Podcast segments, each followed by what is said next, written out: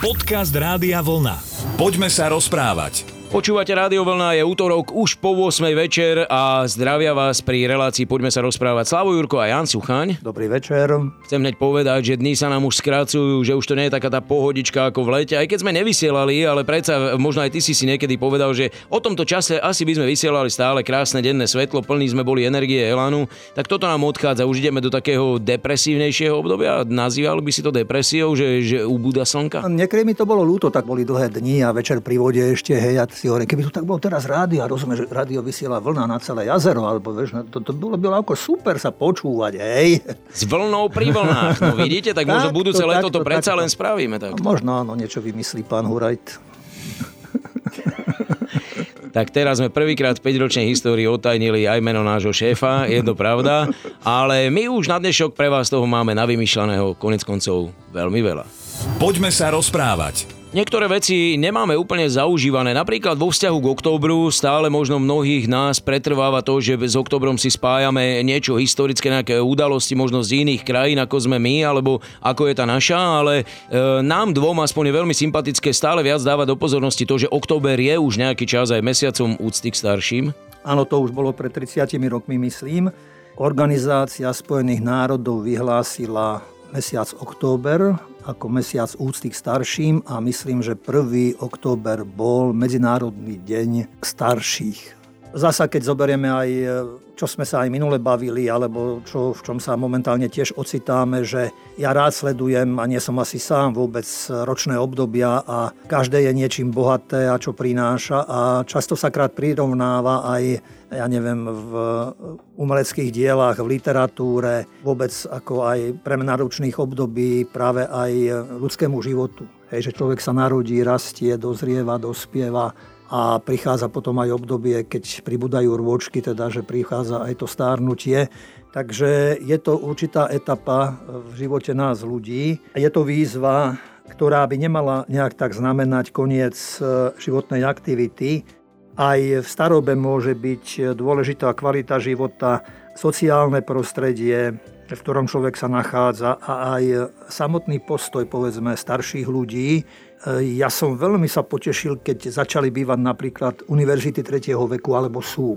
Že ľudia, ktorí prežili život a prežili život, no teda, že sa im naplnil život, by som takto povedal, odovzdali zo seba to najlepšie, najmúdrejšie, či v spoločnosti, alebo vôbec rodine, a teraz sa na nich myslí aj v tom, že Samozrejme, o mnoho sa musia aj oni pričiniť, ale že kto má záujem, môže sa ďalej vzdelávať. Ja v prostredí, v ktorom sa nachádzam, minulé som taký šiel okolo, vo veľkom grobe a tam je taká lúka, také prostredie, si to tam ľudia udržiavajú, je tam myslím, že aj ohnisko a práve som došiel nejak z dovolenky, to bolo potom česne a pozerám sa, čo tam, čo tam je na tom mieste. A potom som sa rozprával s niekým a hovorili mi, že No mali sme predsa rozlúčku s letom dôchodcovia ako seniory a, a ešte mi povedali, že bolo nás skoro 90, reku fíha. No a čítal som nejaké veci, že dokonca neviem, či je to celkom tak, ale že viac e, seniorov pribúda ročne, ako sa narodí detí u nás. A Slovensko má ten potenciál byť krajinou, kde budeme mať teda dosť starších ľudí, medzi ktorých aj ja už patrím, a sa mi ale páči také ako delenie ešte aj ľudí staršieho veku. Napríklad e, starovú môžeme rozdeliť do niekoľkých etáp, minimálne do troch období, a to na mladších starých od 65 do 74 rokov, potom je to stredne starých od 75 do 84 rokov a starších starých od 85 rokov. Všetky etapy stárnučia, či sú to psychické zmeny, somatické zmeny, sociologické zmeny, skúma veda, ktorá sa nazýva gerontológia.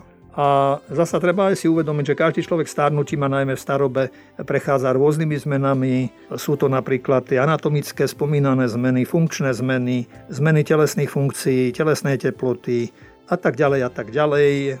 A čo je v takýchto situáciách veľmi dôležité, a čo sa aj starší ľudia boja, obávame, že aby sme neboli nejak tak e, na obťaž tým druhým, že aby bolo aj o nás postarané, ale aj takým spôsobom, aby sme, hovorím, veľmi tým neublížili.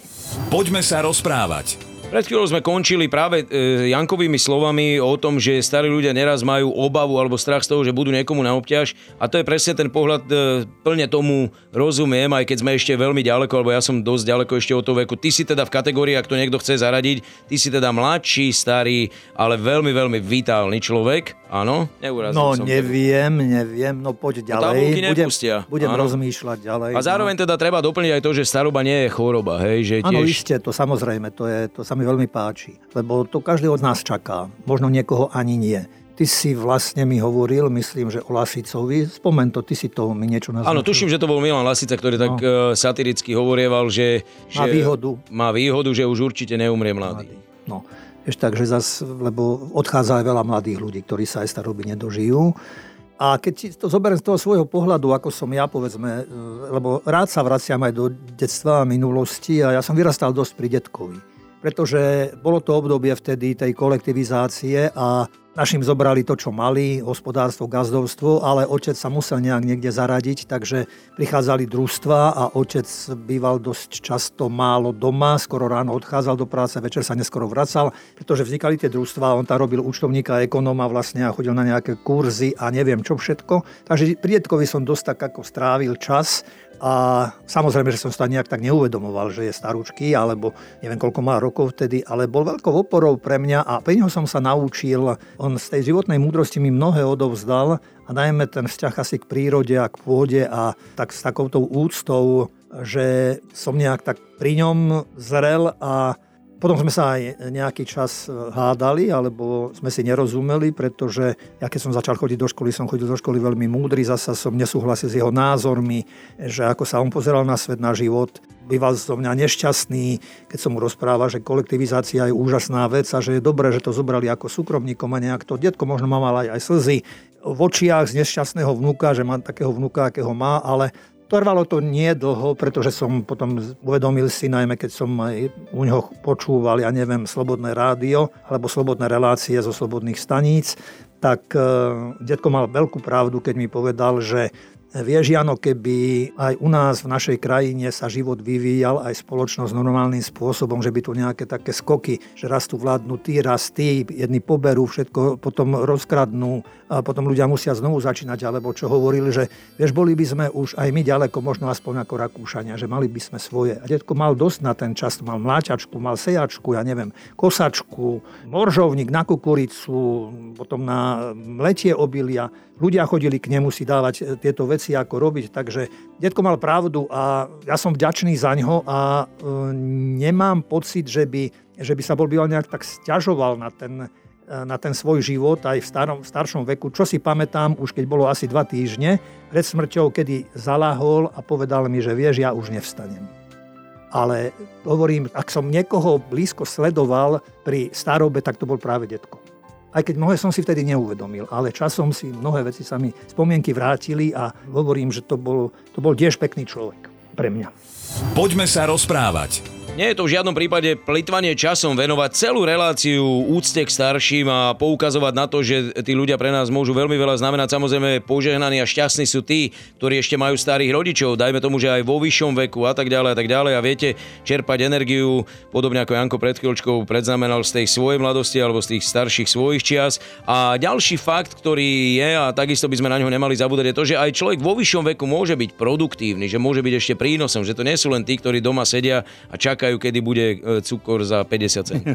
Áno, isté, medzi tými ľuďmi, ktorí, tak, ktorí sú všeobecne známi, napríklad spomeniem Verdiho, ktorý v 80 rokoch svojho života skomponoval operu, alebo maliar Tiziano Večeli, ktorý mal 90 rokov, myslím, že keď zomrel, až do svojej smrti maloval obrazy, alebo známy profesor Otakar Vávra, režisér, ktorý do stovky si udržiaval aktivitu života alebo Artur Rubinstein, ktorý koncertoval ešte aj v 70 taký Jaromír Jágr, 50-ročný, keď teraz začala Česká liga, tak za svoje mužstvo dvakrát strelil gól.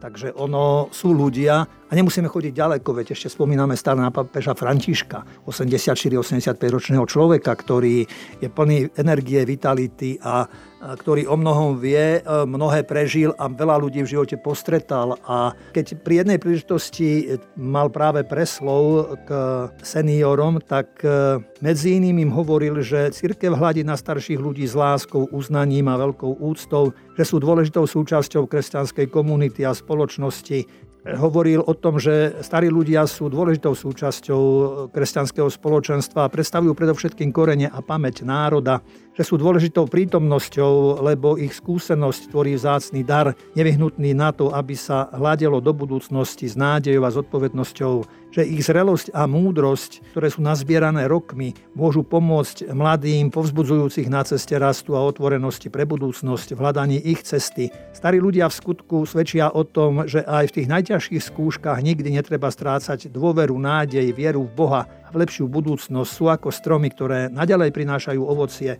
aj pod ťarchou rokov môžu originálnym spôsobom prispieť k spoločnosti bohatej na hodnoty a k potvrdeniu kultúry života. Pápež eh, ďalej zdôraznil, že je veľkým prínosom, keď starí ľudia žijú v cirkvi a môžu tam pracovať. Niektorí sa starajú ešte o chrám, ďalší môžu pôsobiť ako katechéti, vzdelávať druhých alebo animátori pri liturgii a pokračoval ďalej v tom svojom príhovore k ním, že sú dôležití v rodinnom prostredí, koľky starí rodičia sa starajú o vnúčata, odovzdávajúc s jednoduchosťou tým najmenším skúsenosť života, duchovné a kultúrne hodnoty komunity a národa v krajinách, kde došlo k vážnemu prenasledovaniu kresťanov, to boli starí rodičia, ktorí odovzdávali vieru novým generáciám. Staršia generácia má podľa slov pápeža poslanie svedčiť o hodnotách, ktoré sú skutočne dôležité a ktoré trvajú na veky, lebo sú zapísané v srdci každého človeka a sú garantované Božím slovom. Práve ľudia tzv. tretieho veku, ako ste vy sa prihovoril, im, alebo lepšie povedané my, lebo aj ja k vám patrím, sme povolaní pracovať na rozvoji kultúry života, svedčiac o tom, že každé obdobie života je Božím darom a má svoju krásu a svoju dôležitosť, i keď je poznačené krehkosťou. V tom prihovore na záver sa im poďakoval, že ich príklad lásky, oddanosti a múdrosti je povzbudzujúci, aby ďalej s odvahou pokračovali a svedčili o týchto hodnotách potom zakončil ten svoj príhovor modlitbou k svätej Anne a vyzval prítomných, aby Ježišovú starú mamu, svätú Annu, poprosili o milosť byť dobrými a múdrymi starými rodičmi.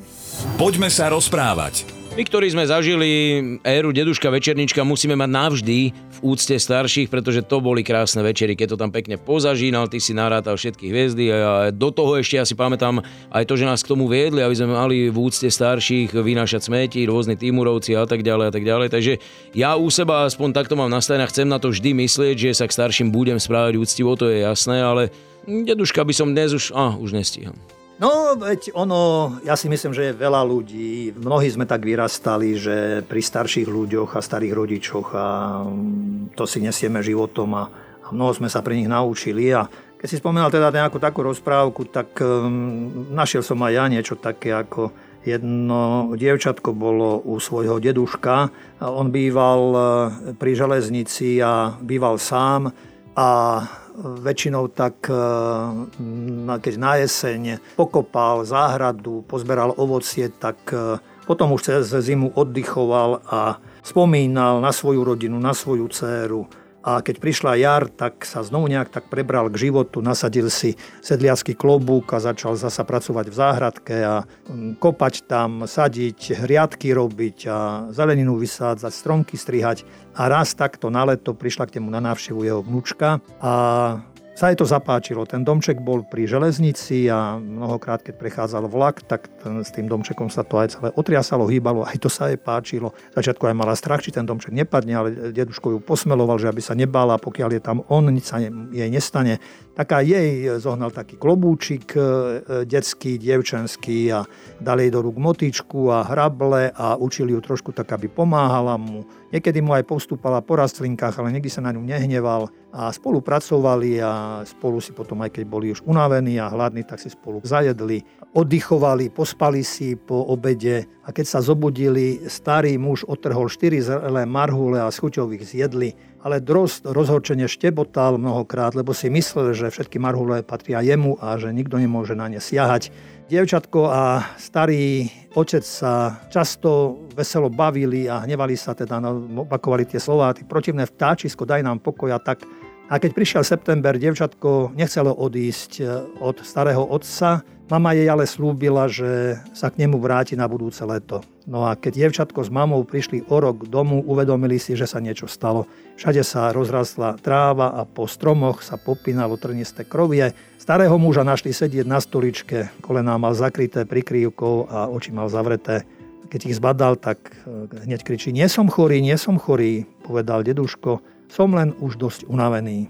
Ale zamkli doma, zobrali deduška so sebou do mesta. Tam mu bolo veľmi ťažko zvyknúť si na ten spôsob života a vnúčka vedela, čo asi chýba. E, detkovi tak e, často doniesla, keď mohla, tak kúpila marhule a doniesla detkovi marhule a ten do nich e, zahryzol a znovu sa tešili a spomínali na staré dobré časy. Dievčatko pritom zapískalo, keď detko jedol tie marhule a pripomenulo mu to práve to protivné vtáčisko, drozda. Takže znovu sa smiali, znovu sa mnohé opakovalo a takto prežívali potom v radosti a v spomienkach ďalšie svoje dni. A verme, že spolu takto žijú až do dnes Marhule sú inak zdravé, majú veľa draslíka, to znamená, že...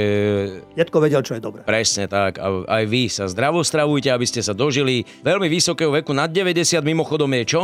Dlhovek nech sme všetci dlhovekí. Aj tak sa dožijeme toho obdobia, kedy v 90 ešte budeme musieť chodiť do roboty, ale touto optimistickou správou som nechcel končiť. Želáme vám krásny zvyšok dnešného večera. Ty a robíš, však ty už ani teraz nechodíš poriadne. Bás, a máš to tu, to som vedel. Také pekné to mohlo byť rozlúčenie, tak tebe už Marhule neprinesiem. Slavo Jurka a Jan Suchaň vám želajú všetko dobré. Dobrý večer. Rádio Vlna. Hity overené časom.